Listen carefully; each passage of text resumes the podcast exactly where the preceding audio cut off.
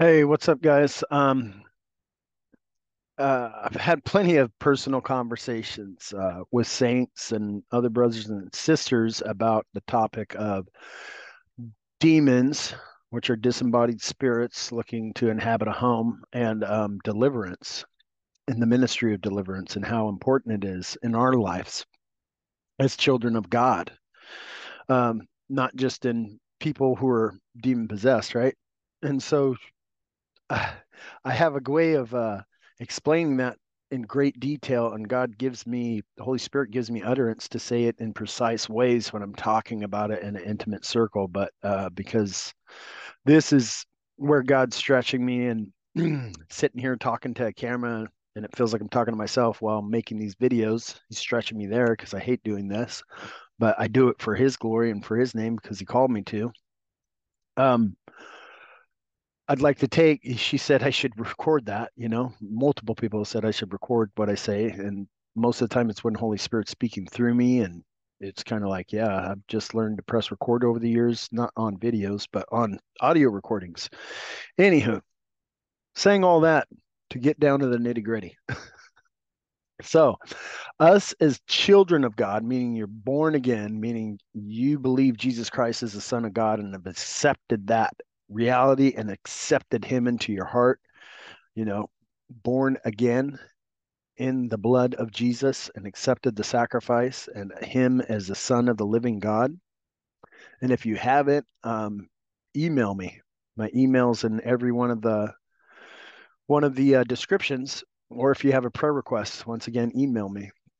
Or if you need somebody just stand in prayer with you, email me, and we'll get together, we'll make it happen. And so back to, if you are a child of God, you know you're a child of God. You could still be demonized. So that's the Greek translation of it. One of the first people that Jesus cast a demon out of or off of is a Christian, well, not a Christian, a child of God in a synagogue, in church, modern day church. So I don't think we should find that as a surprise, especially not during this current day and age. But it's different from being demon possessed, right? So demons, we take that word, demons, and it means disembodied spirit. So what's a disembodied spirit looking for? It's looking for a body to inhabit and manifest its personality through and live through and suck the life out of that person slowly. But it's a house, so that they want a house because they don't have one. And so when it comes to children of God, they can't possess you because your eternal soul and your spirit is sealed in the blood of the Lamb. So they can't possess your soul. They can't possess you, but they can demonize you. And that is terrorize you. And they demonize you through legal ground that you give them in your agreement with whatever it is. It's sin, an area of sin in your life is what opens the door, whether it's through your eye gates, through your sense gates, your mouth, things you breathe. All these are spiritual gates, things that you take in an area of sin in your life, no matter what that is. You're giving legal ground to the enemy in that part of your soul to terrorize, demonize.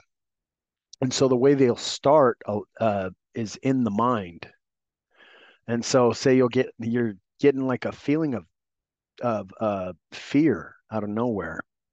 And you're like, wait a minute, that's not for me. And these things can transfer from other people's words to you, or they can transfer from objects. They can transfer from, you know, in the spirit world, there's spirits everywhere. So it can come from a multitude of different places.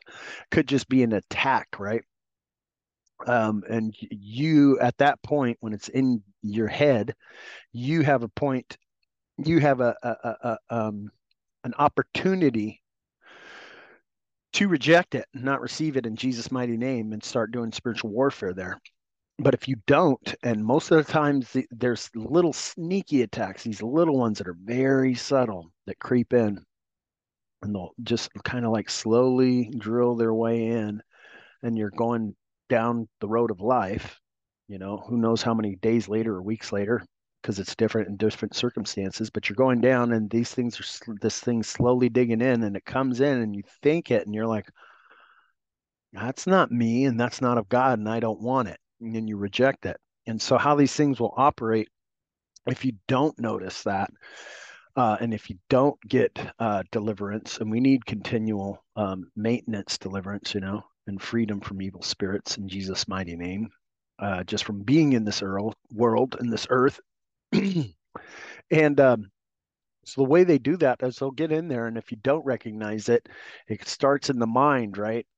And then it goes into your feelings, because that fear got put in there, that fear seed. We're talking about fear. The opposite of fear is faith, right? Or fear, doubt, confusion, whatever it is, gets in there, and then it starts in your emotions. So your soul is comprised of your mind, your will, what drives you, right? And your emotions. So the battlefield in the mind starts, and those seeds get in there, and then it'll transfer and start take root in you, an area of your life. So you'll have these thoughts and you don't know where they come from, and maybe you'll just brush them off, think they're nothing, but then they start affecting your emotions and your heart and the way you feel. And then, why am I feeling depressed all of a sudden? Why am I feeling anxious all of a sudden? And it's very much not a part of you, because it's a demonic terrorization in that area of your life. So why am I having this feeling all of a sudden? And it can be attached to things, like whenever I see this or whenever I go to this area, all of a sudden I'm afraid, or all of a sudden I don't feel good, you know, something's off. And so from there to there, and then if they continue to get roots, you continue to ignore it or take it lightly, or don't rebuke it, don't reject it in Jesus' name, it begins to go deeper. And it goes into your will. It can't get into your spirit if you're a child of God. Your spirit is forever sealed, and how your soul is comprised of your spirit when your spirit leaves your body. Good luck on that gravy train of knowledge and experiential realms of the spiritual world with Jesus and what he does. Nobody in heaven's asking, in my opinion. Amen. But it's for the glory of kings to search out those matters. So have fun with that. So getting back to, so from your emotions, it'll go into your will, what drives you.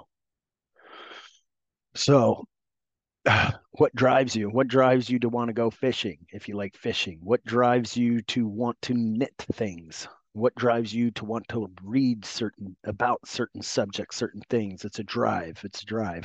And so you'll start doing stuff that you wouldn't normally do. And you're like, why am I craving this?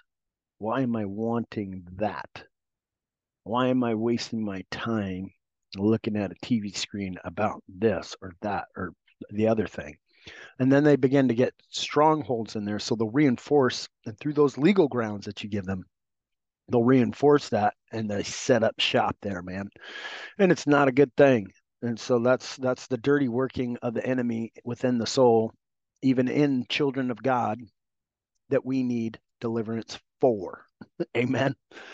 And so, yeah, if you want to know more about deliverance too, just visit my website and click on, I think it's Deliverance 101. It just shows you, it gives a brief overview of what to expect during a deliverance session, and also deliverance ministry and the need for it, and all that fun stuff.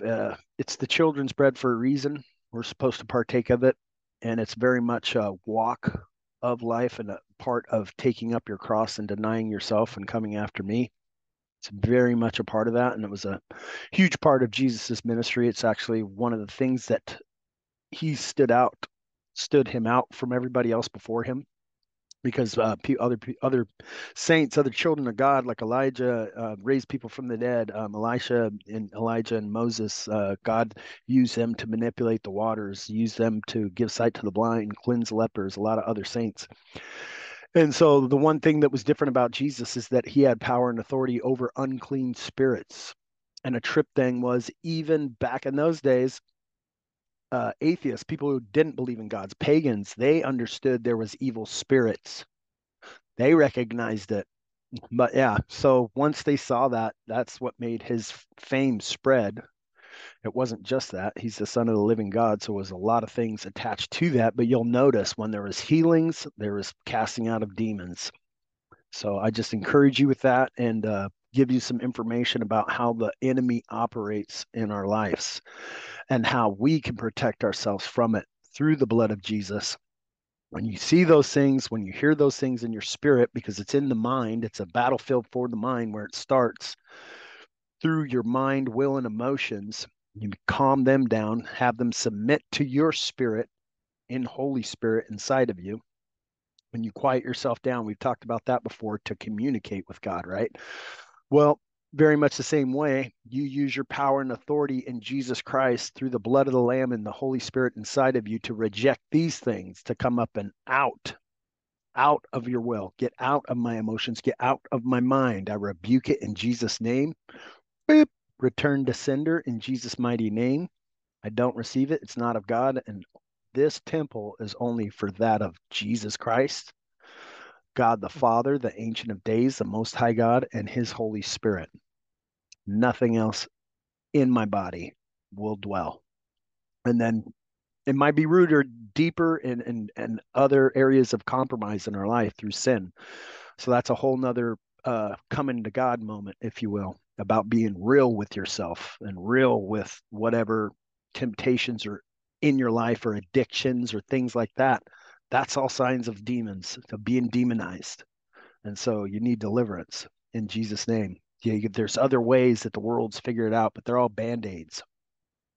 There's only freedom in one name, Jesus Christ of Nazareth. Amen. So sorry, I got kind of lengthy with that video. It's supposed to be a short one, but there you go. I made it, sister. Bless you guys.